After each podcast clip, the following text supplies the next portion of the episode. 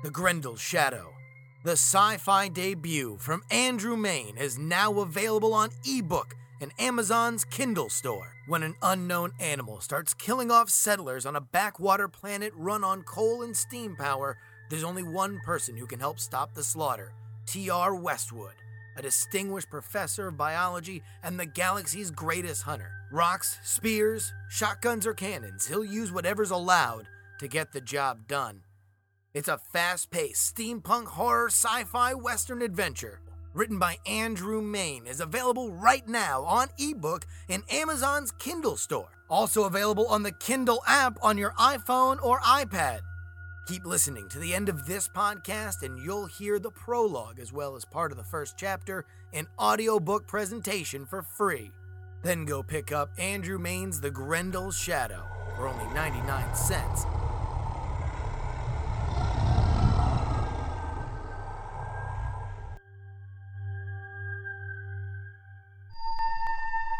Take your favorite celebrity, find out if they're dead. That's what I'm challenging you to do. Yes, you. It's me, Justin Robert Young, giving you the Ghost Vision Viewer Challenge. All you gotta do is get on Wikipedia and find out if the person that was in that old movie you like is still alive. Then go into the iTunes App Store and buy the Ghost Vision Viewer for only 99 cents. Why, it's got a radar, imager, word generator, PK detector, arrow, a yes or no, and unlike EMF and EVP detectors, it's not prone toward false positives and user interference errors. So you can figure out if that lady from Harold and Maude is talking to you. You know, there's no credible evidence that contacting the ghost people have ever happened. All right? But if it is, it's going to be done using the Ghost Vision Viewer. Mark my words. Available for only 99 cents on the App Store. Bandwidth for the Weird Things podcast provided by Wired Tree. For sites of any size and world class customer service, head on over to wiredtree.com.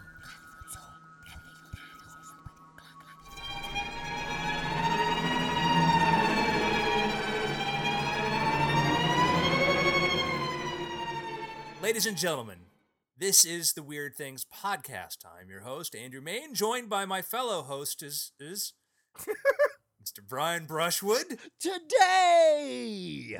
Mr. Justin Robert Young. They're buying Andrew's book. All It's our new song we were singing, everybody. It's totally copyright free because we can't sing it on tune. yes. yes. Uh, let's just say it was a, a pretty good uh, beat for beat uh, version of that song. So, I think I we captured the spirit of the oh, original. totally! I had tears coming down my eyes. I was pumping my fists in the air. I was, I was, I was uh, Exactly. It was it was it was a whole new Diamond Club just a few minutes ago. Club. So, uh, you know, for uh, those of you that didn't get the chance to uh, find out what happened before, but uh, uh, Brian and Justin discovered a whole new level of insufferability with me as I was meticulously checking back on Amazon to see where the book was ranking. So, Well, what what what book for people who might Yeah, not there, be there might be people who don't realize that you. because I, I don't I don't think we talked about it on the last podcast. yeah, people who skipped ahead of the a- the advertisement we're going to put at the front of this podcast. All right. Yes. Uh, I have a, a new book. It is a, it's available in digital format right now. There's going to be a print version to come. It's available right now for the Kindle, which means if you have a Kindle or you have an iPad or an iPhone or just a desktop computer or laptop, you can load the Kindle application on there and you can get it. It's on Amazon and the book is 99 cents. It's called The Grendel's Shadow. It's my uh, sci fi, steampunk, post singularity Western adventure story. And let, me just say, because I was talking with a few of uh, you know our you know people who are really good fans of the show and awesome people earlier today, and uh, Vincent four hundred four, who we all know and love, you know, was like, "Hey, I mean, you mentioned steampunk. Like, how steampunk is steampunk? And it's, not blimps and goggles. It's you know, No. it's it's it's, it's- not goth meets brown steampunk. no, no, no, no. It, it's it's very uh, you know if you're if you kind of like the general idea of steampunk, but you don't want to get into the crazy Victorian brass bustier you know aesthetic, then this will be up your alley. Yeah, let me let me qualify Okay. the steampunk part. The idea is that it's it's a. I wanted to write stories about somebody in the future and in, kind of in a post singularity world or universe where they would be put into environments where they didn't have all that technology. And so the, the protagonist, this T.R. Westwood, he gets sent into planets where you've got people who are living in what you know would be considered a primitive lifestyle. Maybe they're living at a 19th century level of technology because of some sort of religious or some sort of aesthetic view that they have. And, and that's kind of it's it's a pretty plausible thing if you start to look at how a lot of splinter communities and utopian communities start and it certainly makes sense in the greater backdrop of the story but i just wanted to tell adventure stories in the far future where you weren't wondering well why doesn't the robot come in and fix it you know why doesn't he use a laser so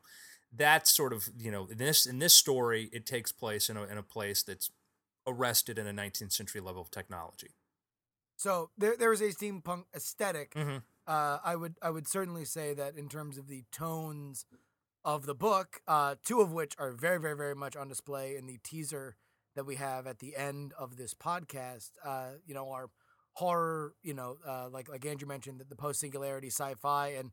To me, the overwhelming element of the book is is kind of a, a western oh yeah eh, story. So you don't you don't really need to particularly care about singularity or steampunk or whatever. I mean, all of that was just my way to say, how can I tell a sci-fi adventure story that felt more like a classic sci-fi story and wasn't just buried down in technology and all sorts of weird terms and things like that. You know, Just the- promise the- me this wasn't like a Tim Ferriss design, you know, like, well, these were the AdWords that got the biggest Oh response. sir, no, abs- no, Brian, absolutely not, absolutely not. This was this was just a, a story that it was the kind of story I always loved to read when I was a kid. It was very much, but as a guy who's read so much science fiction, like a lot of writers out there, and knowing if you're trying to write something that takes place a thousand years from now, and you want to have a monster, and you want to have just an adventure sort of story, then you certainly need to explain and as quickly as possible why, if you think there's such a thing as a singularity or what have you, why these problems aren't much more readily solved. And so that was my way to say, well, the world is, you know, kind of primitive, and here's why. But it Right. doesn't dwell on that. It's just trying to be just a, a fun action story. But as Justin says, it feels very much like a western. and there's a very natural reason why the main character is named Justin Bieber, Rebecca Black, Sex, Sex, and High Berries. Lady Gaga. Lady Gaga.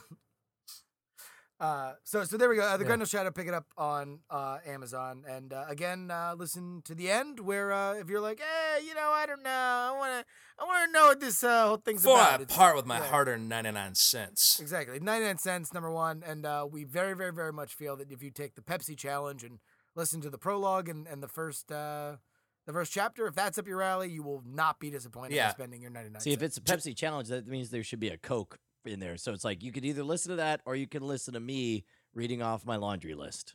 So and then you go. can decide which is better, which deserves your 99 We're gonna give out Brian's phone number at the end. We That's can right. call him Uh, and ask him to read his. Be like, what are you up to? I'd be like, well, I gotta drop Penelope off for you know dance lessons, and then boring. I'm Grendel going- Shadow's better. Yeah, so by all means, listen to the end. Justin did this a kick-ass job of reading the prologue and the, the first part of the first chapter, which will give you sort of a taste for the story. Yeah, again, Justin did a great job of that. I'm listening. I'm like, man, I I want to download this on Audible. well, there we go. You're like, whoever wrote this is a handsome genius who's very sexually attractive. All right, must well, no. Uh, and I don't know. We, we we're we're talking about it, and most likely we might uh you know do something more with the audio stuff in the future. But we can save that for another podcast when we actually know exactly what we're gonna do. Yeah, right now, ebook. That's where it is. So, gentlemen, I don't know if you got the news today, but uh, kind of kind of interesting sort of a discovery was making the rounds, and I uh, talked about how when we were uh, staying over at Brian's for South by Southwest, uh, which was was very very nice of you to let us stay there. By the way, Brian, that was that was Wasn't my idea. yeah, I, I know. Um, I gotta was say, very kind. the house staff was very very nice. I That's gotta my wife you're talking about. I was I was I was a little bit staff. Oh, sorry. um. Anyhow, the It was uh, like it was like you're not reading like these genetic modified science fiction novels and slip into the house chimp was delightful. That's my wife, sir. I was I was gonna start trying to describe like some of the tacky things Sylvester Stallone had at his house, but I won't even get into that. so, anyhow, um, your pet chimp only bit me once, which I was glad for. That's my Um, wife. Oh, okay, yes. Your, your children were very, very delightful. Those are my assume dogs. that was the screaming I heard locked behind the door, but little note comes scribbled to come got pushed underneath there. But it was kind of like some VC Andrews stuff. I did I just threw it away because Hmm. out of respect for you and Bonnie.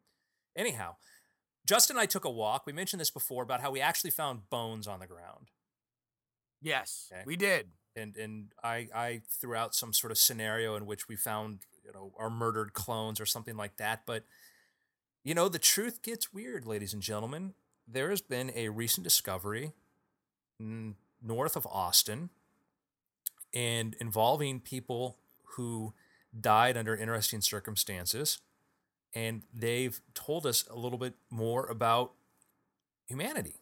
And apparently, you, you've heard of the term Clovis and pre Clovis. For those of our listeners that don't know what that is, whenever you want to talk about uh, people who lived in America, indigenous Americans, what have you, Clovis was sort of the earliest civilization. That was what they called it was. And these were people who made it all the way down into the middle Americas. And so they talk about Clovis. And then there was the talk about maybe there were pre Clovis civilizations. And that was that was that's named after the location where they were found, Clovis, New Mexico, right? Absolutely. Yes, sir. Yes, sir. So, anyhow, they found some bones in Texas, not too far away from where we were, that apparently go way before then and had a different, more primitive level of technology. And this goes back, I'm going to pull up the date here and tell you what how far back it was, but I mean it's like we're looking at like 15 16,000 years old. So this is this is credible evidence for a pre-Clovis society. Is what I'm taking from. Yes, yes, it was. Yeah, very, very credible. And and a lot of scientists had already given up the idea that you know Clovis was you know the, the earliest point. So it's a site in They kind of had enough of Clovis's garbage. Well, there was enough stuff- Being the first. Yeah, the, so it's called the the Buttermilk Creek Complex, which just sounds yummy. And apparently, they found a number of artifacts, which you know said that there was a settlement before there. And and and Brian, you know, when you go look at uh, fifteen thousand five hundred year old artifacts, okay, out there in a floodplain. And and Brian, you're home Right. right now, are you? Re- re- real quick, uh, that's fifteen thousand, comma five hundred year old artifacts, or Yes. they're fifteen thousand and five hundred years old. Like, am I looking at fifteen thousand artifacts that are five hundred No, years old? You're, you're looking at fifteen thousand five hundred. Yes, I, they're, they're almost sixteen thousand years old. Okay, there we go. Okay, Yeah. I just want to make sure I got the right time I frame. know, I'm I with you. know. I- Okay, got I know I said it was. I'm like, that's a lot of artifacts. I don't know that I'll get through them all. We're drowning in these 500 year old artifacts. Actually, they're eight hundred artifacts in total they found so far. Okay, but but but they're all almost sixteen thousand years old. Gotcha. Yes. Yeah. Yes. They, they they predate written history. so the oldest Clovis site up until that point were about thirteen thousand years. So this is almost three thousand years earlier.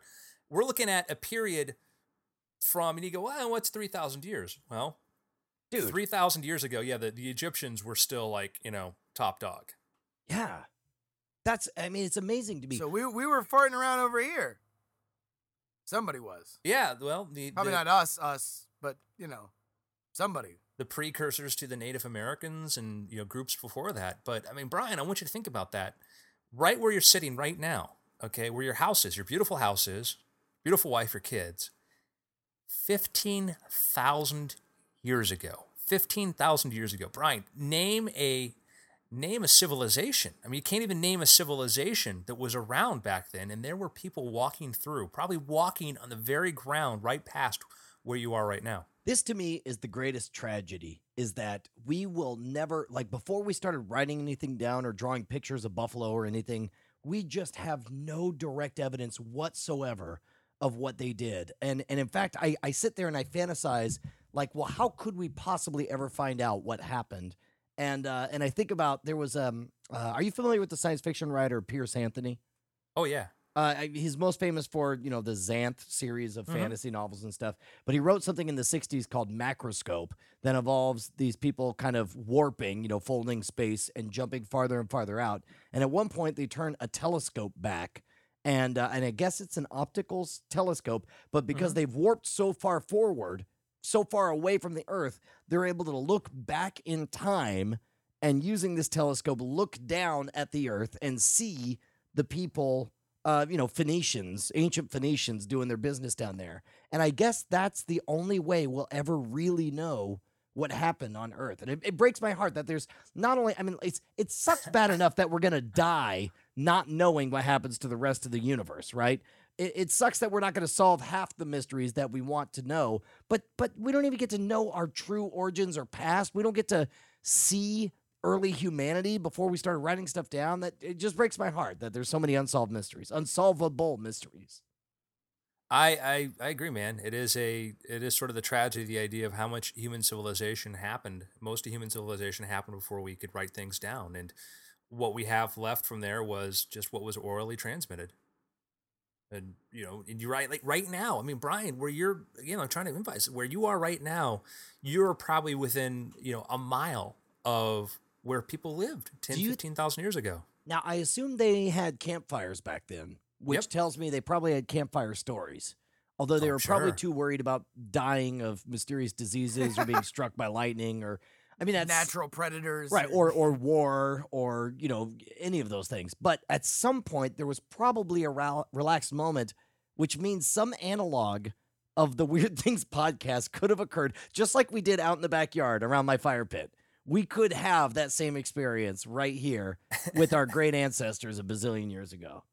How crazy is that? It's awesome. yeah. And imagine them 15. This is a thing when we talk about scale. So imagine people 15,000 years ago who, you know, looked like modern humans sitting there having a conversation. And what is the idea? What does 15,000 years mean to them? How could they, how they could even conceive of what life would be like 15,000 years later? I mean, I got nothing, man. I got nothing on this, and I apologize. Well, I mean, what can think about that? What can we? I mean, it's sitting here, you know, us chimps I mean, talking is, into is- is- microphones. Is, is that what is that what it boils down to? Are we too far apart? Like, so let's imagine that you know a shaggier caveman Brian and a shaggier caveman Andrew and an exactly identical Justin Robert Young are sitting around a campfire. Like, what would we say to them? I mean, is the gulf too big? Even if we could tackle this business? We think about like you, you pull out a device like an iPhone. You don't even have to turn it on. Just the fact, the smooth glass, the metal trim, or any phone or any device, a ballpoint pen. How amazing something like that would look to them. See, or like- maybe they don't care. But like a ballpoint pen, they, they won't even understand the context of a ballpoint point pen. Oh, no. They'll be like, "This is a sharp thingy," and you're like, "No, but it makes a line," and they're like, "So what?" And then But, you oh, explain, "But these lines can be Oh, used no, to no, no, no, represent no. symbols." No, Brian, I don't even mean that. I meant just the manufacturing that goes into it. This is a this is a world where thing everything they handled, everything they have is made from rocks, it's made from bone, it's made from wood.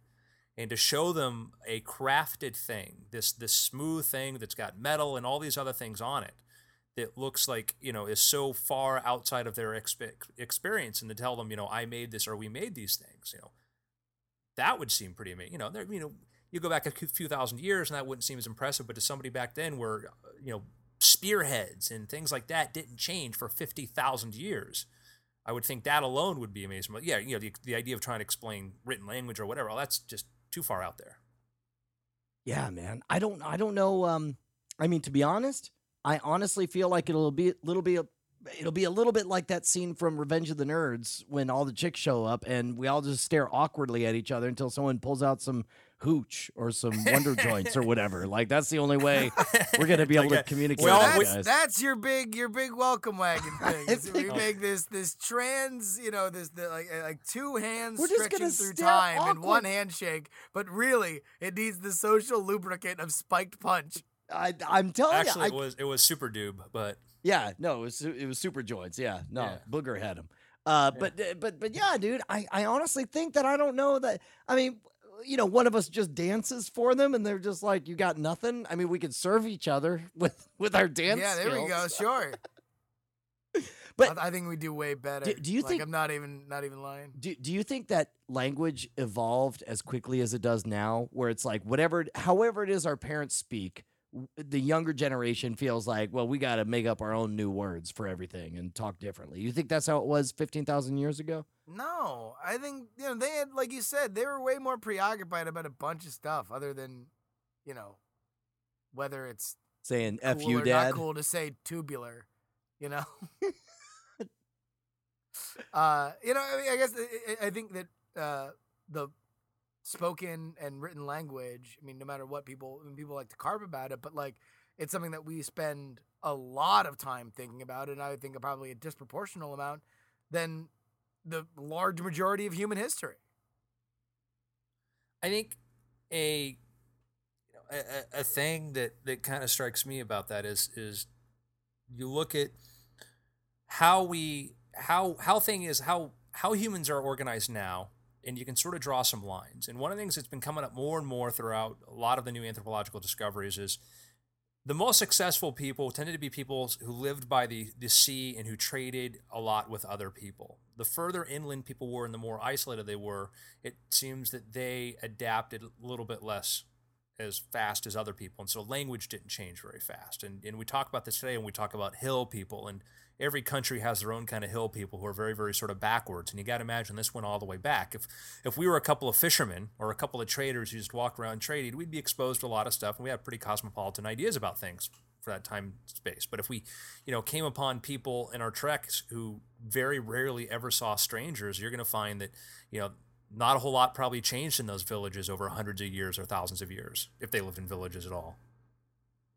So, I mean, by that, then we are currently in a golden age of being exposed to other people. We are all Oh, yeah. more fishermen than we ever have been in, in, in human history, and we see that even uh, now with with these you know these these revolutions in Oh, yeah. Libya and Syria and Egypt and everything. That you know we are far more exposed. Like you know there was the the thing that broke today about the or uh, over the last couple days about the the woman in Libya who was uh, you know it was apparently raped by you know these these uh, forces by you know Gaddafi, and now she's an international news story. Where before that situation has probably happened thousand. I mean, it is it is you know mind-bogglingly Mhm. depressing to think of how regularly that's happened. But now we know just by the very fact that we can put her on a camera and it can be on Facebook and Twitter. We now know, and that changes our behavior, and that makes us think and speak and act differently every single day, and increasingly more so.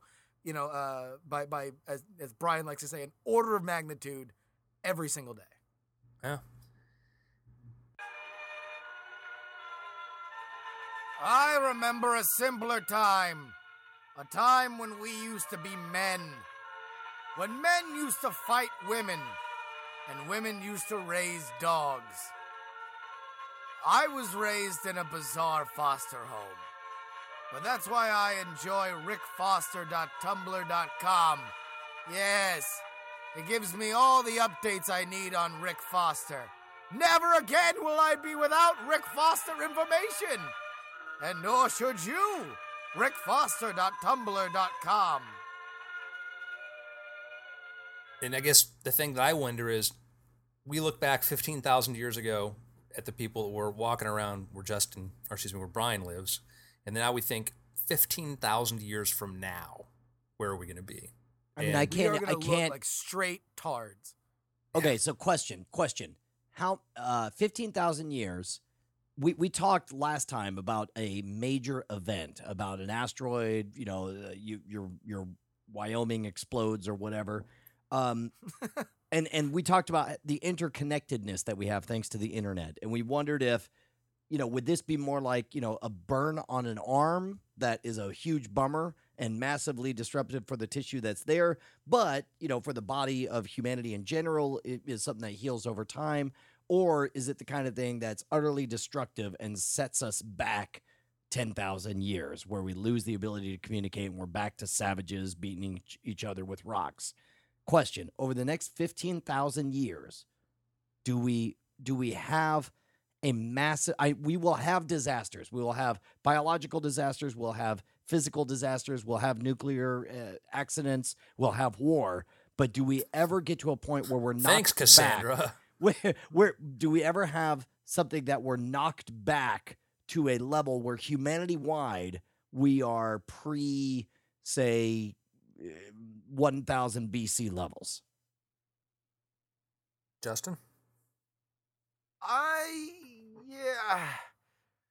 I mean, it's it's. I'm gonna go ahead and say no. I don't. I don't think so. I think that our our greatest offense against catastrophic failure like that is our interconnectivity, and that if if you know, depending on how far we are in the future, uh, considering how much we are all uh, interconnected, I think that uh, it, it's it's harder. I mean, it's it's it's an exponentially harder problem to knock us back to that level than let's say what happened in the Dark Ages. You know, because it's you know at, at that point you're dealing with, by and large, uh, especially compared to now, less interconnected, uh, you know, ecosystems and uh, economies and communication and I mean travel. So, you so know, your position is that is that we can't unknow the things that we've learned, or or at least we can't universally unknow them as a species. Individuals might have trouble with it, but but because we've solved a certain base level of problems, there'll be a certain amount of knowledge. Stuff like stuff that we could even grow on our own, like penicillin or whatever. It's like we will not, even if we forget over the next hundred years the recipe for penicillin, we'll know that there's some kind of fungus you could grow that makes bacteria go away. Yes, yes, and and I mean we've we've seen how resilient that we can be when pressed, and and I think if if all of a sudden the ultimate the the threat against the human race itself, uh, you know, came upon us, that uh, you know we'd we'd get uh you know Bill Pullman to give a speech, and we'd rally the uh rally the planes and blow up the alien spaceship. We know, will not go quietly style. into the night. We will not go down without a fight. I think uh I mean you know between how fast you know we can uh and and and how efficiently we can move people let's say if there's an element or there's a portion of the earth that becomes uh in, inhabitable or, or or you know uh you know injurious to its people you know we can we can uh treat things I mean we have we can have immediately the the greatest minds in their fields can be put to work faster and more efficiently uh, than they ever uh, would have been before. So I think there's it, it's going to be way harder to knock out all of those tools uh, to to knock us back as far as that. So, well, actually, before I say what I want to say, I want to hear Andrews. Andrew, what do you say?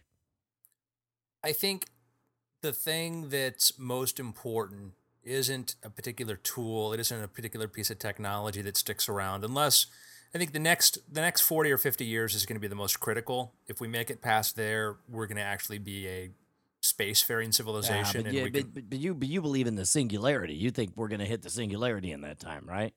Uh, I was just going to say that in the next 40 or 50 years, if we get to the point where we have enough technological advancement at the rate at which we're going now, not talking about AIs or nanotech or anything else like that, but just at a, a far enough point, we can be a you know, intersolar civilization. We can start to be living in other places besides Earth. So if a, if a comet takes out Earth, then there are going to be people on Mars. You know, if something takes out you know, Mars, and there we're going to have other places. So I think if once we get to that point where we're able to build uh, civilizations that are, you know, ideally you want to be able to trade and intertrade, but are capable of being dependent upon only themselves. It certainly increases our odds. I mean, that's the thing that historically there was points in time when there was you know less than hundred thousand Homo sapiens living on this planet within the last you know probably two or three hundred thousand years. And you think about that, only hundred thousand people. All right, you take the entire population of people that were wiped out in you know a you know the the you know one of these major cataclysmic events you know the, the tsunami in uh, indonesia before you know japan got hit okay the number of people that get wiped out in you know when pompeii blew up or whatever and if that had happened another point in time when humanity was in a small point in time there would be no people right now Right. and so, but the fact that we have spread out because we have survived the odds, we have made it further out, our odds have gotten better. You know, as we live on almost, we live on every continent now. And that means that, you know, one disaster that strikes one place isn't going to affect someplace else. And, you know, we, we get a lot of horror stories about climate change. That's going to be the big one that's going to affect us. I, I, you know, I, I think, you know, it happens slowly enough that we can adapt to it in really rich civilizations like people in the Netherlands and other places or Venice, whatever, can deal with climactic change that impacts their environment. And I think we can too. That thing doesn't scare me at all. What worries me is the big major, you know, the comet killer, or, you know, we brought up singularity, the the the malevolent AI that decides it wants to annihilate us, which a lot of smart people, Bill Gates and others actually think that, you know, that's as plausible of a risk as, you know, meteor hitting us. Well, and I think I think it's right that they be afraid of it, but I think it's their fear of it that will ensure that it never happens. Because everybody who knows enough about AI and understands the potential of what they're dealing with, uh, kind of like you know the whole threat of nuclear annihilation and nuclear winter, the fact that all the people in a position to make the decision uh, know what they're playing with, and that's sort of what guarantees that that they don't tend to pull the trigger all at once with a bunch of nukes. So li- listening, Well, well, just just interrupt that for a second. The problem is, is that uh, nukes don't think for themselves. Right, but they're but they're playing with fire. If if you if you are genuinely afraid of robots taking over the world and you Mhm. happen to work on artificially intelligent robots, then you tend to be way more careful about programming safeguards than somebody who doesn't understand the threat of artificial intelligence taking Ever over the ever ever met somebody who works with uh, emotionally disturbed children? Yeah, I have. Ever ever find out what their home life is like? Oh, so oh, so you're saying like what? Like uh like the people uh, Guidance counselors have the worst kids. Hmm. I don't know. We'll see. But but but the thought that popped into my mind was uh Justin something about what Justin said for some reason reason made me think of ants because I Mhm. I probably would have 20 minutes ago said I do think we'll have some major reset. Uh but then I thought about like being a kid and you know how all kids are terribly cruel and I remember stomping on ant piles and watching the ants immediately just walk out and you can't hear them shouting at you. They're just like, "Oh, well I guess our ant mound is totally hosed." But if but if they if you could, what would they say? oh, I don't know. To be like, I mean, in my mind, the ants come out and they're like, ah, son of a gun. It looks like our ant mound got totally destroyed. Um, well, I guess it's time to rebuild the ma- ant mound. And you come back and it's half rebuilt and you stomp on it again. And then the and then the ants are just what like, depressingly logical ants you have. uh, I'm Like, telling you, your- that's your, what that's your, what. your ants. Your ants sound like characters in 1970s comedies that are on depressants. No, dude, They're I- like, well, oh bother. that's the way they act though they act that's what amazes me is is they they they never get depressed or turned off as far as i could tell because no matter how many times you stop with their pile they're like well i guess it's time to rebuild that part of the ant mound and then meanwhile they're carrying their babies around and you're just like you're, you're an eight year old you're like ah, you ants um I, we'll have to bleep that out Yes, Uh, will. but the point is, when, especially over the last decade, maybe it has something to do with becoming a grown up and having seen some some messed up stuff in my lifetime. It's amazing to see how similar mankind is when it comes to resilience in the face of natural disaster. Both in the uh, in the you know, I of course here in America we uh, immediately think of 9/11 and how New Yorkers watched a you know an abject declaration of war, and many of them just went back to work because that's what we do. Uh, they're they're resilient in the face of disaster. Same thing with the tsunami and all other forms of natural disasters, earthquakes in Haiti, that kind of thing. Um, that if if if we could be as badass as ants, I think we're solid. I Brian, I think we will. I think my my my only caveat is that that really just that thing that goes beyond our comprehension, like your foot coming down where they have, you know, once you decide to get rid of them, you bring out the spray, the the the ant killer, then they're really doomed. But I I'm agree, I agree with you. I think the most important stuff isn't the technology; it's the ideas. And the most important ideas. The problem is is that there is a fight for people to understand this, and there are arguments that are that surprise me that are arguments to this day. You know, free trade. Free trade is an awesome thing the more you trade with other people, the further away you trade from them, the more you expose yourself to new ideas. And new ideas are good. And the more you make yourself available to them and them available to you, the more you're able to be invested in these people and in what they do and not just trying to take their resources. And, you know, I, the three of us understand this. We get this, but you see trade protests and people like that who, for some reason, have this idea that it'd be easier for us to all get along if we didn't trade with each other. Which Yeah. is asinine.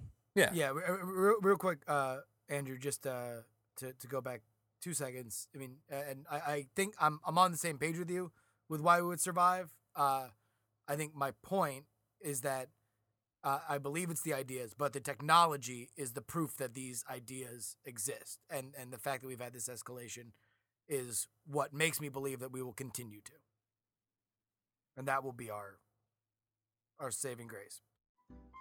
Hey, you want to find out how smart you are? Do you think you're just like the smartest guy on the planet? How about you go ahead on over to uh, willtech.com.au slash shop slash accessories slash digital dash genius slash prod underscore 6619.html. Or just go to willtech.com.au and search for digital genius. It's a, it's a game where you try to play Mensa puzzles. It made me feel stupid. But then again, I am stupid.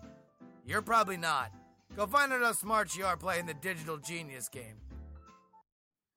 Well, here's a here's a question from a French listener. His name's Arthur, and he wants to ask, kind of along these lines a little bit.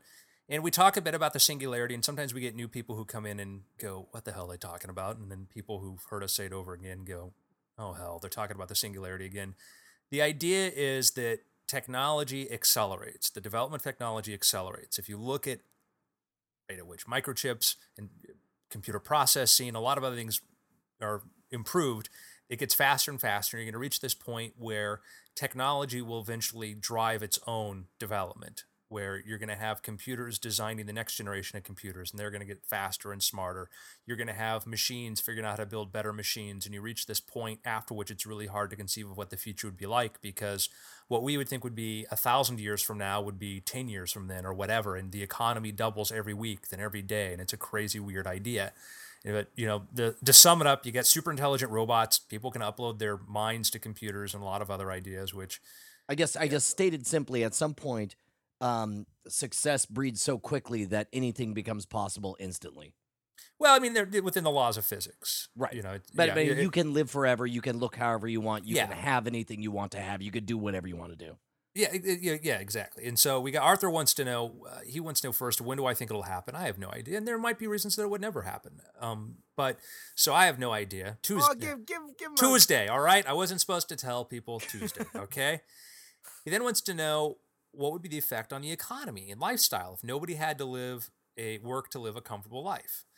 And you know, I thought about this the other day. I actually thought it'd be fun to write an article about what would the economy be like, the economy be like in a post-singularity civilization. And when I was writing the book, The Grendel's Shadow, one of the things that that is talked about, not maybe there's only one or two sentences you would ever pick on to pick up to realize, and sort of why people live in some of these places and, and life is the way it is, is thinking what would the economy be like, you know, in the future when you don't have scarcity. And we already see that to an extent right now. The reason people are getting heavier and heavier is because food has become much much cheaper and we are still programmed to consume as much as we can and but as these things continue to, you know, be improved upon and you know scarcity gets minimized, you know, we have to deal with the problems of surplus. And some people go, "Oh, I don't know." You know, you, you think about it and we go, you know, why do we feel like we don't have enough money, have enough money? But when you look around at all things that we have compared to what we had 40 years ago, you know, the average family probably has two cars and four or five television sets and two and three computers and all these other things that 40 years ago, the houses were smaller. You know, they had far fewer things. In a post singularity civilization, these kind of material goods are, you know, going to be, you know, produced so cheaply you won't even think about them. I So- totally, totally disagree, and I'll explain right. why. I, I don't want to interrupt. No, go you- ahead. No, no, go ahead, The- please. The, the reason is is because what will happen is as we become to a uh, constraint-free economy, we Mm-hmm. will rely heavier and heavier on artificial scarcity. And we've seen it both with virtual goods and actual goods. First of all, on virtual goods, you if you when you find yourself waiting in line on your Sony PlayStation to play virtual bowling uh, for a you, you're waiting in line for rooms. They can make an infinite number of rooms. It's artificial scarcity, but there's something about the ritual of waiting and then it being your turn and you getting up and going that people like. Same thing in the economies for World of Warcraft. People spend hours doing real world labor in order to build up virtual currency to buy fake objects in a world that doesn't exist. yeah, but Uh, you're they- talking. Well, uh, and and that uh, you're right. That's all virtual. That's all No, no, no. That's no, no, no. Those are monopolies. You're talking about. You're talking about monopolies, places where people have a monopoly on something. You know, Right. if, if I'm, I'm thinking like, and, and and you're always, and there, there absolutely is going to be. I'll get into my idea on those kind of on, on where I think those kind of scarcities will come into play and examples of that that aren't virtual. But, let's let's ta- kick it over to real life. Here in our lifetimes, I have watched the transformation in my lifetime. 25 years ago, it would be ridiculous for you to say, I want to take water, something that falls from the sky and is free, put it in a bottle and charge more than gasoline for it.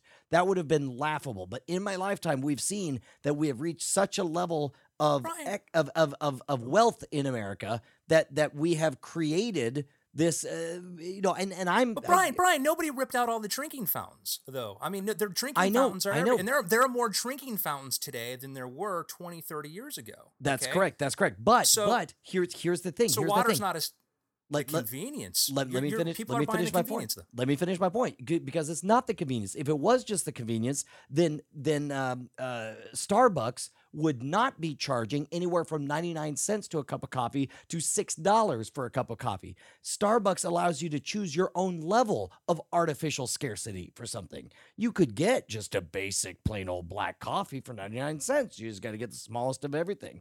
But you've got more fancy words that end in I, and the more fancy words you end to it, you know, you get a more fancy coffee. And again, all this is artificial, artificial constraint. Well, well, because Brian, but again, you're talking about brand monopolies there, though. Okay, water fountains didn't go away. Nobody got rid of water fountains. Water fountains are everywhere. People, as we have more stupid money to spend on things, we then decide I will buy bottled water. Okay, I'm not going to go to the pump and I'm not going to do it because I have so much extra income to pay for this thing. I will do that. Okay, we talk about coffee. You know, you know, Starbucks coffee. You know, you can get cheap coffee. You can break it at home. The price of doing it for yourself, coffee beans per cup of coffee has gone down. It's gotten cheaper, but people have decided they're going to spend extra amounts of com- you know money on that brand, and I absolutely believe that. but but, but you gonna, understand you understand like like the coffee is no less available it is an not artificial Starbucks, but you're talking about Starbucks coffee. You, you again, you're you're you went you talk about bottled No. water, but we we understand that no, no, no, water but, but I'm saying. When you walk into Starbucks, you could buy Starbucks coffee for 99 cents and you could buy Starbucks coffee for $6.99. And what you do is you choose whatever price you're comfortable with with more BS labels attached to it. That is a case of I mean, artificial there's- well, constraint. there's there there are there are differences. I mean, you get larger coffee, you get uh, you know certain caramels or creams and stuff like that. I mean, it is you know it is it's more than just saying I like this word. Uh, you know, there is differences to the product, if superficial to some. I would have agreed. I totally hear where you're coming from, and I would have said the exact same thing five years ago before I read as many books on marketing and especially the success of Starbucks as I have. But now I'm convinced that it's a case where it's like people identify themselves as being of a certain class, Oh, and well, they yeah, don't but- mind spending a certain amount of money for a yeah, but Brian, but, thing. but again, and again, but that's that underscores again. I I, I think we're there's an intersection where we agree. My the, the the base point I was trying to make though is when we talk about scarcity, there is no scarcity in water. There is more of it, but because it's so cheap and plentiful and whatever, people who want to sell things have to invent marketing and reasons to get you to buy the bottled water or sell you on the convenience. Starbucks Starbucks is a company that tries to, you know, coffee, if we followed the price of coffee, the historical price of coffee relative to income, it is a steady drop. It's a steady drop from, you know, the year 1911 to now when, you know, you go you- it was ridiculously cheap back then, but people made $2 a month in salary.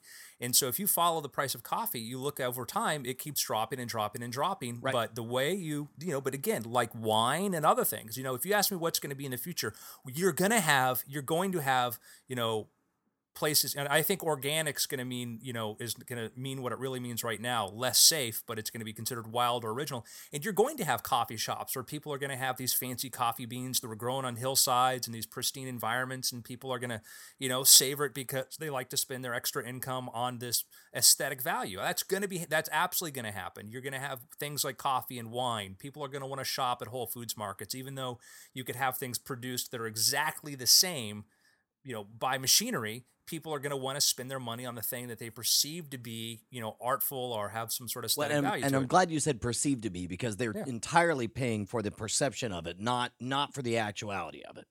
yeah, absolutely. No, I totally, I, I totally agree Well, with that I, point. I actually think that I like Starbucks coffee black and not a caramel macchiato, which is four dollars more and sucks. So, It's too goddamn sweet. so in my my answer to the question about that is like I, I think that you know the price of a car, the price of a car relative to income has consistently dropped, and people go, well, why do I pay more for car payments? Because well, we try to buy prestige and we buy more expensive cars. But if you look at if you go walk into a car lot and you buy the cheapest Hyundai or cheapest Kia, which is a really well built car if you compare it to what was built 10 or 20 or 40 years ago, actually, you'll spend not a lot of money relative to your income compared to what you would have spent 20 or 30 years ago. And though those prices keep falling. So we see that obviously in electronics, but we see that manufactured goods. And there's this constant race towards commodity pricing on stuff. And that's where things like you mentioned, though, the Starbucks brands and stuff like that are going to be of increased value. So, an agreement? Well, I mean, y- y- yes and no. It's it's I uh, when I hear you say everything's going to become cheap and eventually free, I I instantly No, I stand never up said and say, free. I never, I never said free. I, I, mean- think that brands are going to have a value or price. I but that's absolutely just think it. that. Is eventually it's only going to be brands. Eventually, everything's going to be essentially free, but it'll be the brands that people will invent superiority to things so that they can pay more, so you could be cooler Yeah, than but the Brian, other like, guy. I don't I don't buy bottled water. I Well, mean, I, I- I, don't. This isn't about you and your bottled water. This But I is mean, I about know I, I know a lot of people that don't buy bottled water. I'm drinking bottled water right now. Yeah, uh, That's actually not even a joke. Uh, yeah. Look, I mean, I mean, it- Because it was three bucks. don't- at Walgreens. I mean, you cannot make the case to me that bottled water is going to go away because, in fact, what No, happens I- I is don't- better Brian, bottled water. No, will be. Brian, I'm saying you can't make the case to me that water fountains are going to go away. That's what I'm trying to say. You can't make the case to me that all of a sudden, you know, I'm not going to have a water tap in my house. That's my point. okay, the- there's that choice. Choice. ones- you're you're telling you're saying that choice is going to go get diminished. I say choice is going to increase. No, see, uh, you're so not listening. Uh, the best representation of this is Neal Stephenson's The Diamond Age, where only the ghettoest of the ghetto. First of all, anyone can eat anything they want. They all have free food synthesizers. Anyone can have all of their basic amenities taken care of, but only the ghettoest of the ghetto actually do that. Anyone who's got any kind of money will become a Vicky, uh, you know, somebody who lives in a fanciful Victorian era type setup, or you know, some kind of technological setup. Or there's all these different people who live in different epochs because they can. It's this world of wretched excess where anyone can do anything they want. Uh, and yes, there's freaking water fountains everywhere, and everybody hates them. They that is the way it's going to be. Everybody's going to be like, "Oh, you're not going to eat from that water fountain, are you?" Like you know that food Oh, Brian, synthesizer that's publicly available Yeah, in any okay, but. Brian, okay, Brian, okay. So there we're in a point in agreement where, and so what you're saying is that there isn't scarcity of the basics. Okay, what's going to be what people are going to do when the basics are free or virtually cost nothing. Everybody's going to want the Louis Vuitton and want that. I don't dispute that at all. And but that's different. Saying that everybody's going to want the Louis Vuitton and all that, and saying that everybody's going to have, you know, we're only going to have bottled water is not the is it, when you say only okay, bottled water. what- that what I implies they're said- getting rid of what water. I You're said gonna- was what I what I tried to say was that artificial scarcity will rule the day, and the only reason that everybody will want Louis Vuitton is because they will only make ten thousand units right, available, right, sure, even though sure, they could sure. easily make infinite units available. I uh, understand, but you know, we, we need we, we need to parse when we say artificial scarcity because in some you know they're they're with a monopoly when you own a brand that's one thing, but when you say milk, it means all of the milk producers are going to co you know get together and say we're going to you know basically say there's only this much on the market and all that. So that's, Fortunately, I didn't say any of that. That was all something you implied. Well, when you I mentioned the water fountains, you seem not to like that idea. I didn't like it. Roll because it back was- the tape. I I didn't like it because it was off topic and not what I was trying to say at all. Well, but it, came back to when we're talking about having things. I'm saying things would be more plentiful, and you're saying they're not. And I'm like, well, you know, what's I, what's I not be more again, plentiful? not what I said. I never, never said things would be less Alright. plentiful. I said that artificial scarcity will rule the day. Okay, and again, it might might be you know how how you perceive what that rule means and what that's going to be. And I and I tried to make my point early on. I never never disputed the idea that brands and things like that are going to have. Or that's I I I I heartily believe that. I absolutely believe that. But there's there's you know obviously in, in the way it was articulated, as I understood it, it seemed like you were very very dismissive of the idea that we would still have things like free water and stuff that we would be somehow compelled to buy the bottled water. What I'm would not dismissive of is the idea that we will all have whatever we want. Whatever it is, we will all have no, no, our I needs but I don't believe that. No, I, I think So, so, you, so you, Brian, you're saying that we will always be wanting for something. Just the difference is, over time, it will be from what we physically need to live to what we want because we've set up these barriers and we need to want for something. So even when we physically don't need to want for anything, we're going to need to want for something. Correct. I, I believe that we are all built to eternally try to level up. And when we don't get that in real life, once we have everything taken care of for our basics, for example, we see it right now. Everybody lives at a very rich level by 1970s standards. But we don't want to live. Brian, Brian, but Brian, everybody that we know in the Western world. My, I guess my point's trying to say is there's a lot of scarcity issues in the rest of the world that that it would be a radical change to it. You know, people in Africa, people in other parts of you know the world would very very much love to be worried about buying bottled water and Louis Vuitton bags and stuff like that, but because of their economic systems and structure. bag. they have these scarcity issues. They have actual scarcity issues of what's available, not because there's not enough stuff in the world, but because their system is not there. And my point is that you're going to get to that point, and I agree absolutely. The the diamond age point where you know the thing that everybody everybody the, is the the lower level comes up and it has been coming up then they're going to want the more expensive items and things like that. And and i love that idea. I love that idea. That's the world i want to live in where some kid in you know the middle of the sahara doesn't worry about getting you know malaria in the middle of the night and dying because he doesn't have a malaria you know a mosquito net because nobody in his family has the six bucks that it takes to buy one. And that's the kind of thing when I think about getting rid of kinds of scarcity, that's the kind of scarcity that comes to my mind immediately is solving those sort of those basic sort of human needs. And then, you know, if if then the, the worry is, do I have the most fashionable clothing or whatever, that's a happy problem. Uh, and I guarantee you it will rule the day when the singularity comes. Okay, all right. Are, are, are you just angling so you have a catchphrase? Yes, Rule, rule the, the day. rule the day. Brian Brushwood, rule the day. So Arthur, Arthur, in answer to your question, I would say that Brian and I are, are in very, very much violent agreement that there is going to be an intense, intense, intense demand for brands, no matter about the ability to what you can manufacture, no matter the fact that you know you could produce cars and other sort of things, consumables, very, very inexpensively.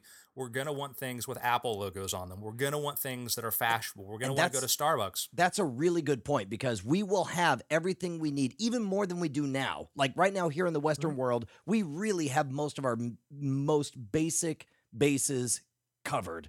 But we want so much more, and soon the whole world will be that way. The moment we get all of our needs covered, we will instantly want more and better, and there will be artificial. res- Okay, yes, uh, and it will uh, rule the gay, uh, as we've all agreed. But um, can I just real quick? And this is a much much bigger question than uh, you know I think I- I intended to be. But is that necessarily bad? No, I think it's great. I think it's what we're built to do because once we've already, we were built genetically to kill things and drag it home and eat them and feed our families and achieve more and kick a lot of ass. And once we reach a level as a society where technologically we can all live on anything, you know, we, we just have the food processors give us stuff, it's important that we simulate those things that we can't do in real life. Or I mean, find ways to do them in real life. You know, Like getting off the planet, yeah, or, or you know, if you want to, you know, if you want to go out conquering death. you could either have your wonderful simulation of going out and hunting or you know turn yellowstone park into a place where you could actually go hunt and feel the risk and feel the vicarious thrill of doing that so I guess that not? would be uh, in my imagination. I'm picturing a future of uh, overpopulation to where only the super rich could do that. But I guess you could make it a super rich activity.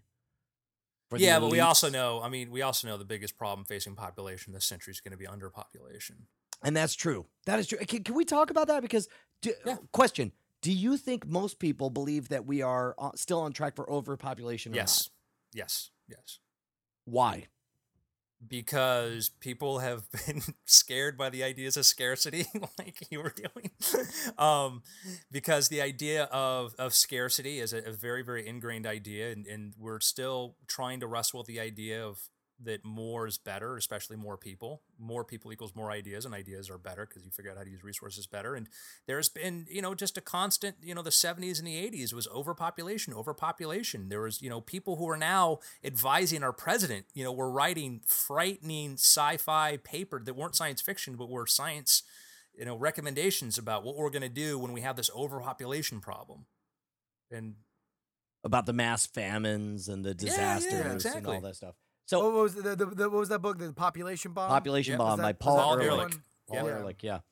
Uh, yeah, and and th- I mean, maybe it was maybe uh, maybe I don't know. Uh, it was a weird time in the '60s. You had the full-on Cold War. You had uh, uh, this population explosion before the Green Revolution, and nobody knew how they going they were going to solve this problem. It was in many ways a terrifying time of change, and I can understand why everyone would have thought that we're all going to over, overpopulate. In fact, could could we ask everyone to please tweet at weird things weird things com and tell us whether or not until this moment you believed that uh, and, and in fact you you may still before, believe before your minds were surely changed by our clarion logic. but I mean, what I, that's about to drop on you because Andrew Mayne knows this business, all right. But but but at this moment, did you believe that we are on track for massive overpopulation here on planet Earth? Because talk talk a little bit more about the underpopulation bomb. Well, the the thing that's happened, and it used to be that there was when countries became more developed, they had fewer children, and there are a lot of explanations for why they why that would happen. When child mortality dropped, women decided they didn't need to have five or six kids because guess what? One of them would reach adulthood. That's one explanation. As people moved from economies that were less agrarian focused and more towards working in cities, you didn't need as many kids to work around farms. There's a lot of explanations for it. Maybe part of them, part of one, all of them is true. But the trend has been in developed countries, countries that its economy's gotten better, that the population has started to starts to decline at a certain point. It's one of the problems Japan is facing. Japan has the older population is getting bigger. Fewer young people are getting married and having kids. There's a big concern in Japan about who's going to take care of them as they get older, and this is spreading to other places. Russia, I think, is at negative the population growth. Parts of Europe, the only thing driving population is immigration from North Africa.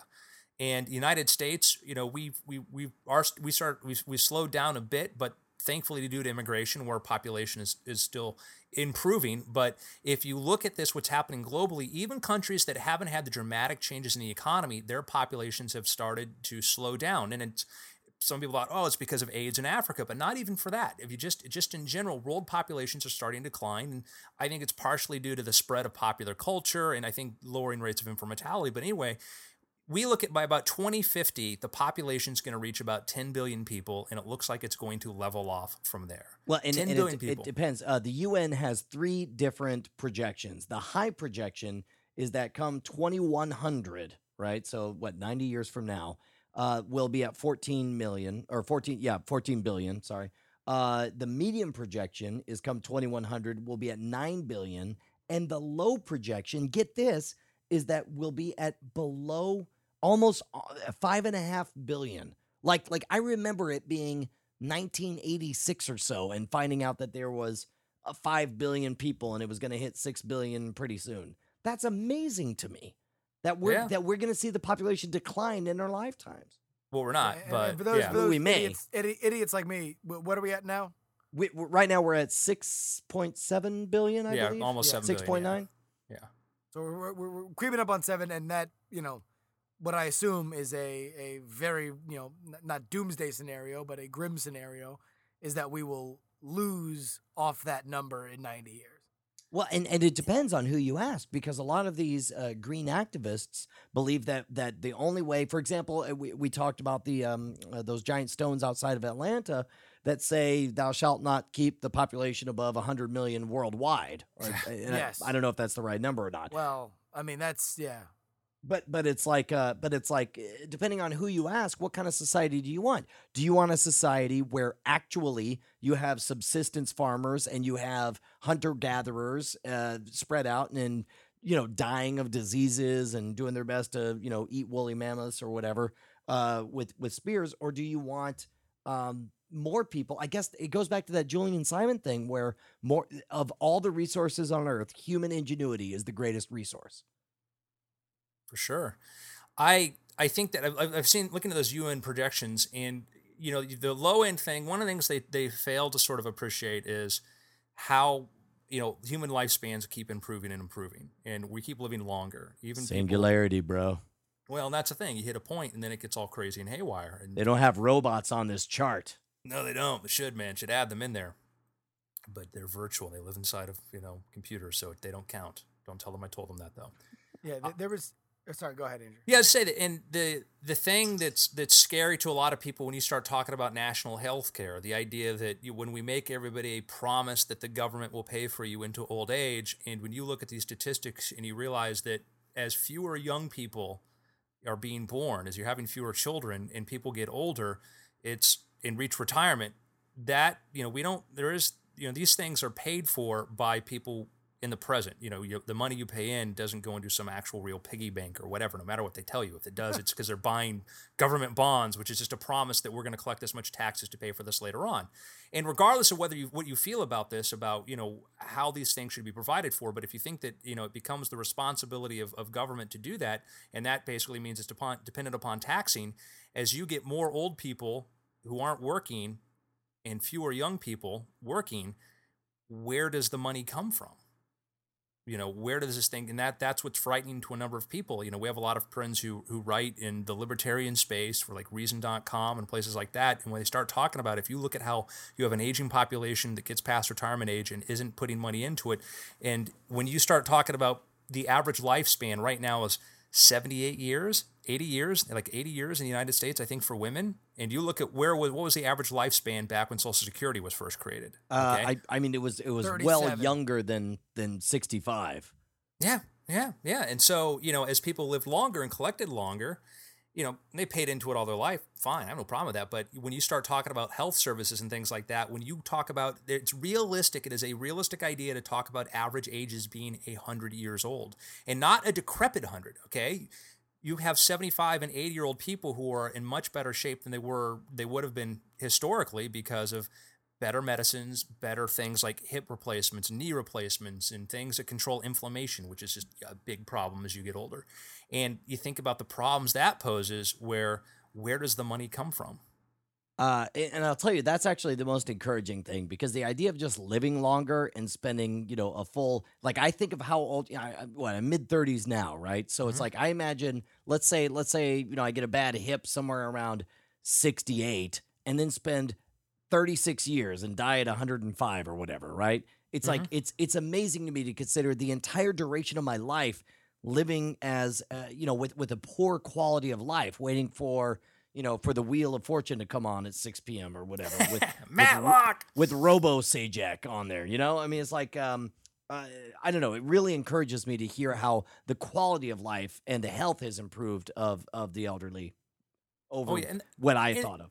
And Brian, you touched upon a very good point there, and that that is a thing that scares a lot of people. When you start talking about people, would you like to live forever? What you know, they they often think of very very old people who have trouble with mobility and and that, and that is a scary thought. But when you talk about being able to live, you know, in a much healthier body, which yes, we're you know, how healthy is a 50 year old today compared to 30 or 40 years ago? If you don't drink excessively, you don't smoke, a 50 year old today can be in much better shape than somebody was earlier. And, and Justin could probably tell us, you know, you know, how many pro athletes are functioning today that wouldn't have 20 years ago?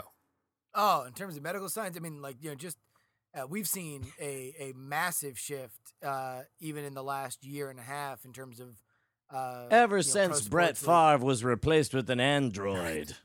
Yeah. Uh, you know, we- we've seen uh, a, a totally different look at how we handle concussions and uh, you know what brain health means long term because we've we've seen uh, you know over the last 30 years people who when sports really really exploded in the 50s and 60s now are just kind of completely decrepit uh, and and you know have really really really shown signs of how you know playing this violent game at such a young age can affect the rest of their lives. So uh, I think the the generation of athletes that are playing now will live far better lives past now because of our breakthroughs in medical science and more specifically how we're treating it now at the point of impact. Well, you look at look at knee surgery, yeah. and and you have need for baseball players. You'll have people who'll get shoulder and elbow surgery, which was sort of the last ditch effort to maybe try to salvage your career. And you have guys coming back from that with faster throws than they had before. Yeah, or, you know, uh, the microfracture knee surgery specifically has kind of revolutionized uh, sports like basketball, where I mean, before it would be, I mean, uh, Amar'e Stoudemire, who now plays for the Knicks, he basically would have had his career ended within the first two years of him playing if it weren't for microfracture knee surgery, which was still relatively new, uh, at least uh, on the level for, for someone like him. And he came back and he's had a fantastic career and has been reasonably, uh, you know, injury free considering the fact that his games played after that should have been zero. Yeah. Uh, you know, I'll tell you, there was there was a moment while uh, me and Andrew were driving through uh, Texas, specifically Dallas, on the last lecture tour, and uh, I was I, I was thinking specifically about this kind of uh, thing where you know the overpopulation. There's a Kurt Vonnegut story which I just uh, looked up the name of called "The Big Trip Up Yonder." I believe it's in the compilation "Welcome to the Monkey House," and it's about in in the year 2185. The main character is Gramps Ford, who's 172 years old, which means he would be born two years from now. Wow. And it's about this dystopian future where overpopulation and overcrowding has crippled the earth, and that families are now forced to live in like you have like 72 people living in a three bedroom apartment or something. What? It's, it's it's it's ridiculous where uh you know the the short story is about the hierarchy of the apartment and how the young kids are sleeping in the you know out like like where the door is and that you know Gramps Ford is living in the bed because you decide when you die. And and it, it, it's it's a reasonably good story and if I remember correctly there's a there's a twist ending to it. But as I was driving through Texas with Andrew and I'm just looking at you know these like very nice developments that were obviously built within the last five years the only thought I could have was like man Kurt Vonnegut's full of butts like there's there's no way that's happening. you know, we have we have way way more land than I think that we ever really took the uh, you know credit for. And and you know, if, if we look at now, you know, when we have people that are looking at seasteading, you know, uh, for for you know, because they want to live a better. Uh, you know, uh, they, they have disagreements with how we fundamentally run things in society or government that we want to go out to live in in you know our own kind of crudely terraformed sea areas. Um, you know, I, I just think we're we're, we're not we're, we're not going to get in that position. You know, we're, we're not going to be put in a position where we're living seventy two to a three bedroom apartment. We're just going to find a better way to live. And I, you know, and a, and a, a point to that too is, you know, Brian. I mean, you know, Brian lives in what would be considered, you know, by in, in in many places a mansion. You know, it's a big, big, huge house. It's got a lot of rooms. It's really nice, and you know, Brian. What we're trying to say is Rob Brian. Rob Brian. You know, Please don't do this. Yeah, this Brian- is a terrible but- segment. but like I mean, Brian, Brian, when you when you you know you, you got the house, it's a nice house. I mean, in your mind, were you thinking like, oh, you know, this is this is where people who sit in their backyards in front of pools sipping lemonade while butlers serve them? Uh, Or are you oh, thinking- totally, totally. I mean, I did. I mean, you you don't understand. We we, we spent a decade. Uh, we lived in a 900 square foot half of a duplex for six years. Then we lived in a 1400 square foot house for six more years, and then we found ourselves in a 1400 square foot house with with me and Bonnie, two kids and two dogs, and me trying to run a podcast from the the living room and we realized that we just needed physically more space which is why we moved way out of town which is like I'm out there it's so undeveloped out here. It's 20 minutes drive to anything out here but when you move way out you get more space and it becomes ridiculously cheap. And there's and and you nailed it man. There's so much undeveloped land and the the world is so hugely big you cannot comprehend it. What what would your what would your mean, is your is your you know grandfather still around?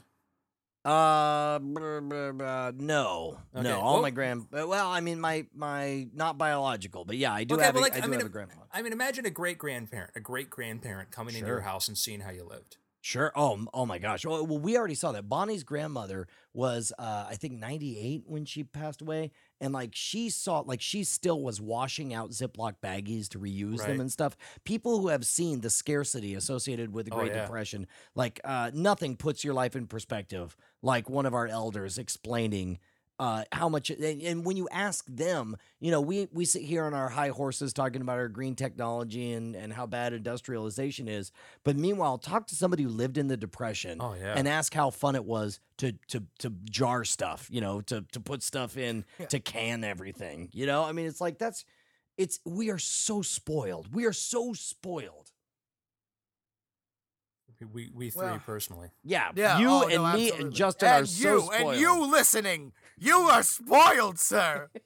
uh, and and you know, I'll tell you what. To all to all uh, all all credit to uh, you know Mr. Mr. Vonnegut, Xenu rest his soul. Uh, I think his personal perspective was not an unreasonable one for somebody who probably didn't get out of Manhattan much. Yes.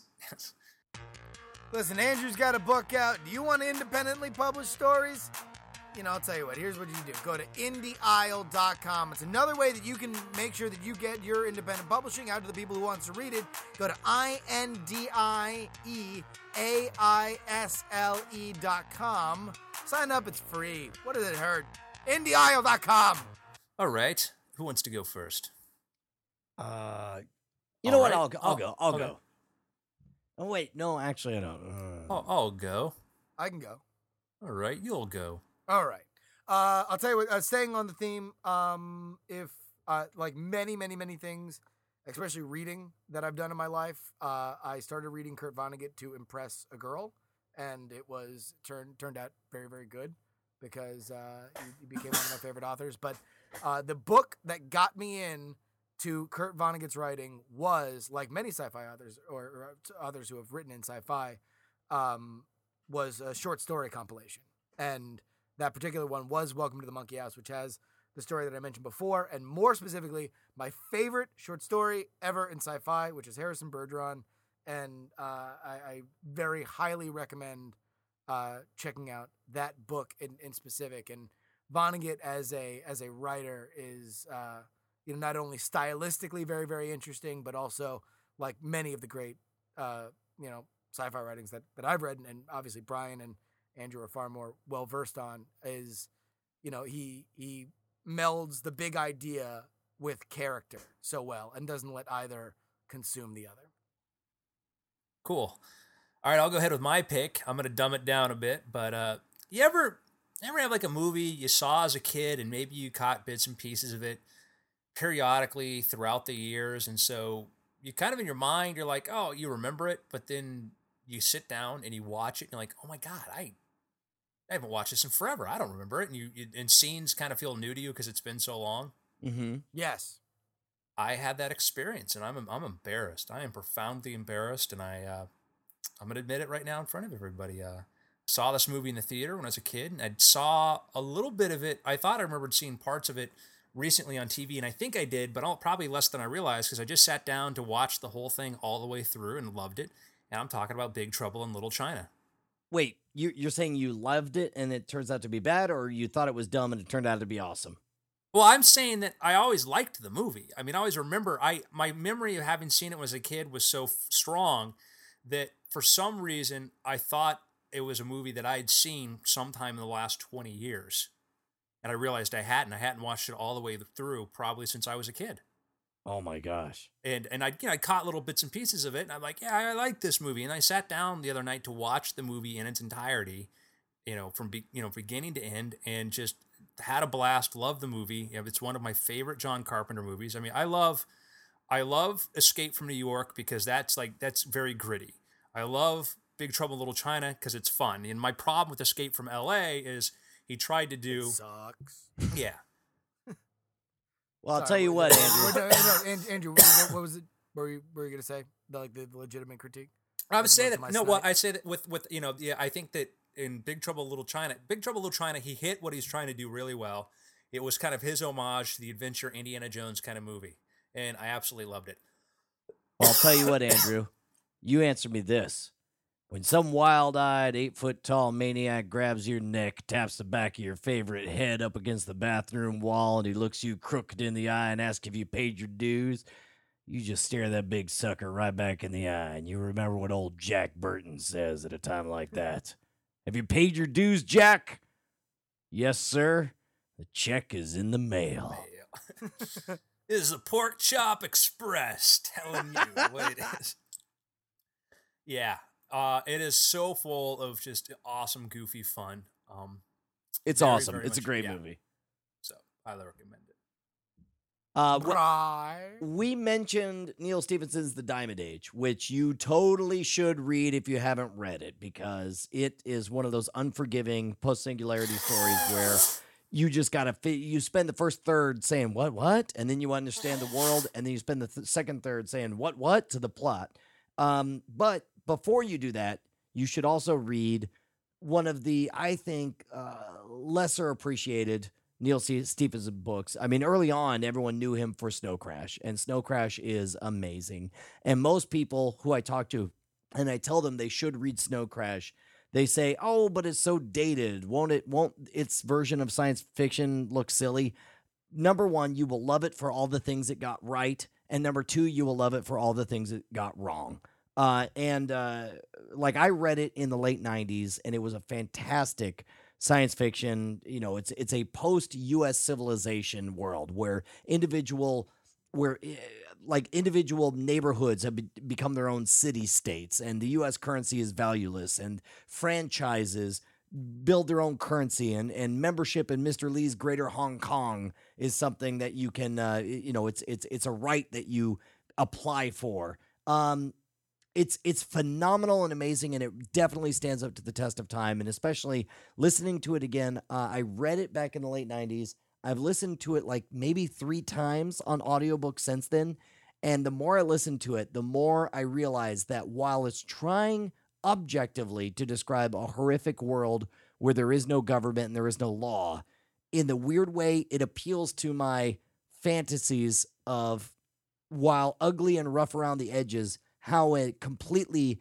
anarcho libertarian paradise could work, where everything is up, where the cops are up for negotiation, where the jails are up for negotiations, where there's choices in roads. You could do Versatran versus Road Corp or whatever. I mean, it's it's an amazing experience to see as ugly as this world is, how simultaneously beautiful it is at the same time. Brian, they call it Mexico. Only Mexico doesn't have all the sweet technology they describe. Yeah, the you know, I, I I loved the book, and and that is the kind of thing when I the particular Stephenson, the way he would sort of describe things, and and one of the things that kind of the, the difference I, I I diverge with my libertarian brethren is that I'm not an anarchist, and and partially because for me, having lived in some places that didn't have very very strong governments or didn't have strong rule of law, and everything was corruptly privatized, which meant that the poor really didn't get representation, didn't get protection under the law.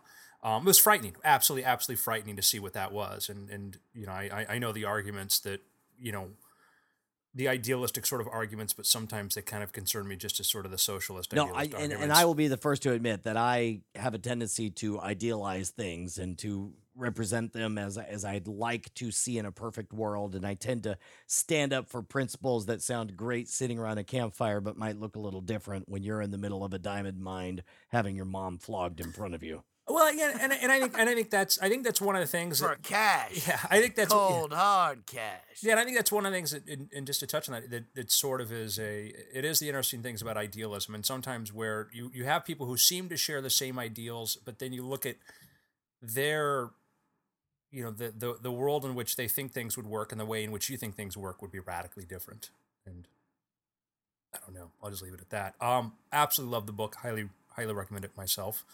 Um, and you know, you can't beat a main character whose name is Hiro Protagonist.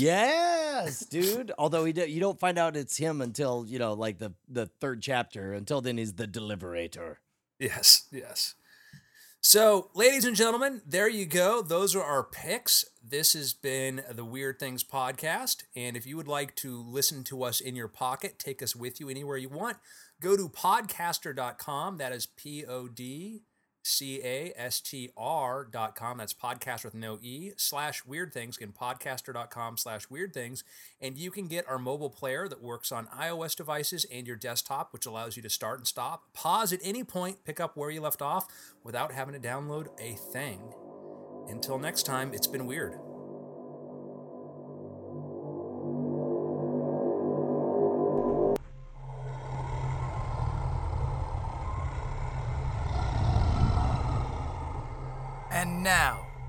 Taste of Andrew Mayne's The Grendel Shadow.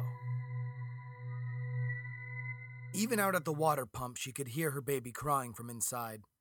Afraid of the things she heard in the darkness, she pumped the handle faster so she could finish filling the bucket and hurry back. Living out there was difficult enough with her husband away, working downriver. The loneliness made it even worse. As she walked back to the house, she never heard the thing behind her the color of night. It was invisible in the darkness as it stalked. It had been watching this one and the mewling child for several nights. Sometimes it heard two distinct cries after the lights went out. She was almost at the porch when she smelled something unusual. She felt the warm breath on her neck and then recognized the scent.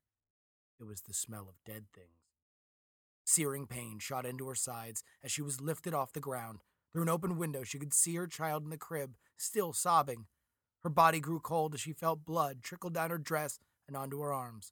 The light from the house became smaller as she was pulled into the dark. She tried to reach to her infant, but was too weak. The sound of crying faded away as she passed out. When she opened her eyes again, it was still dark.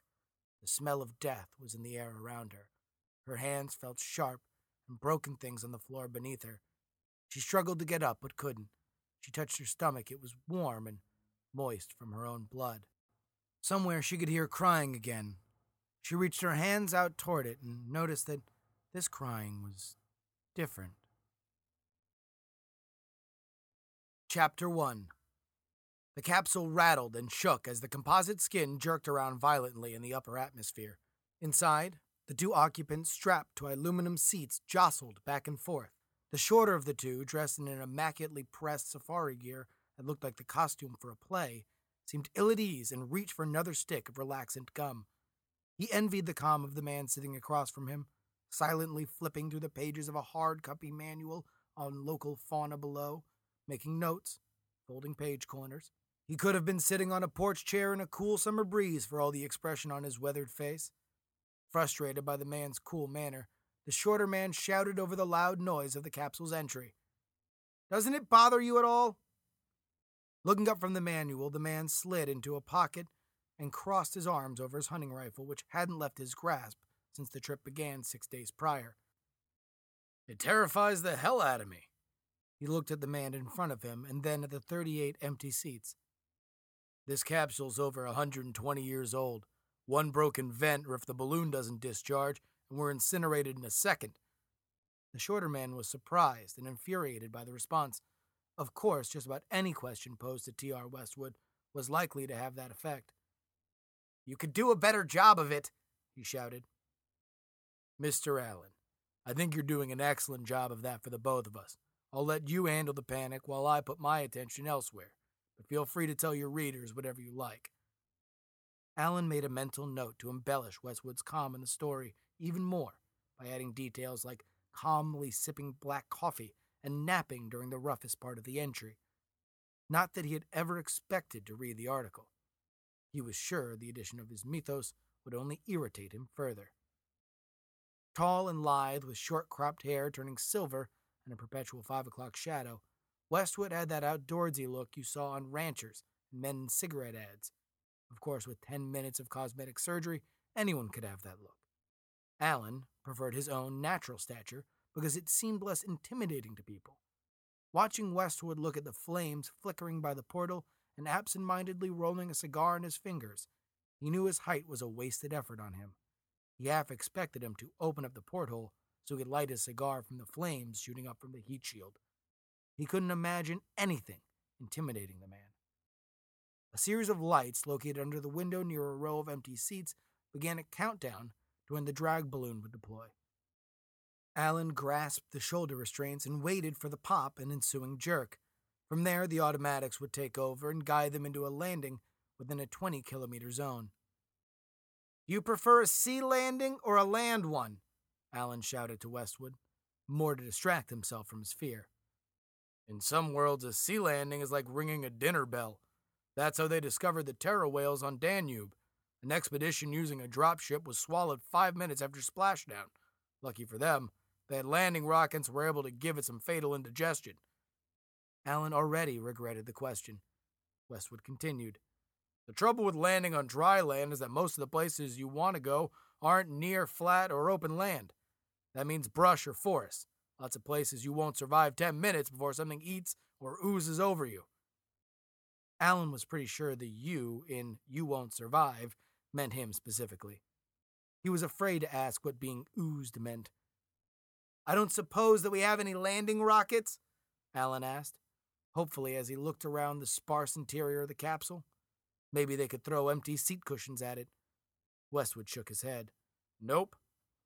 Thankfully, we're landing in Lake Natal. It's a big lake, but they have a pretty good idea of what's in there and what can eat us. Pretty good, but you can never be too sure. Westwood gave Allen a grin that was half light-hearted and half menacing, and made sure his bowie knife was at his side. You never did say what you prefer, land or sea. If it's up to me, I take the elevator, but the places that ask me to help out don't usually have those.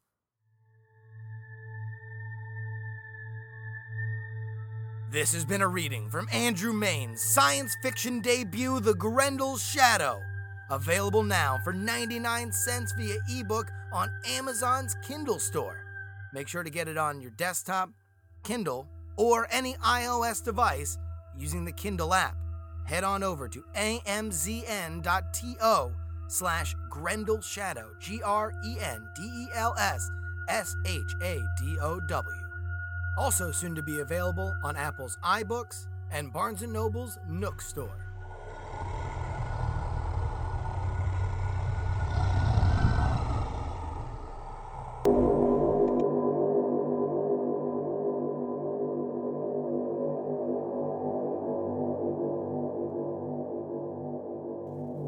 Like a listener shoutouts or maybe sponsor the podcast? Email weirdthingsmail at gmail.com. The same address where you can make a suggestion or write your own scenario.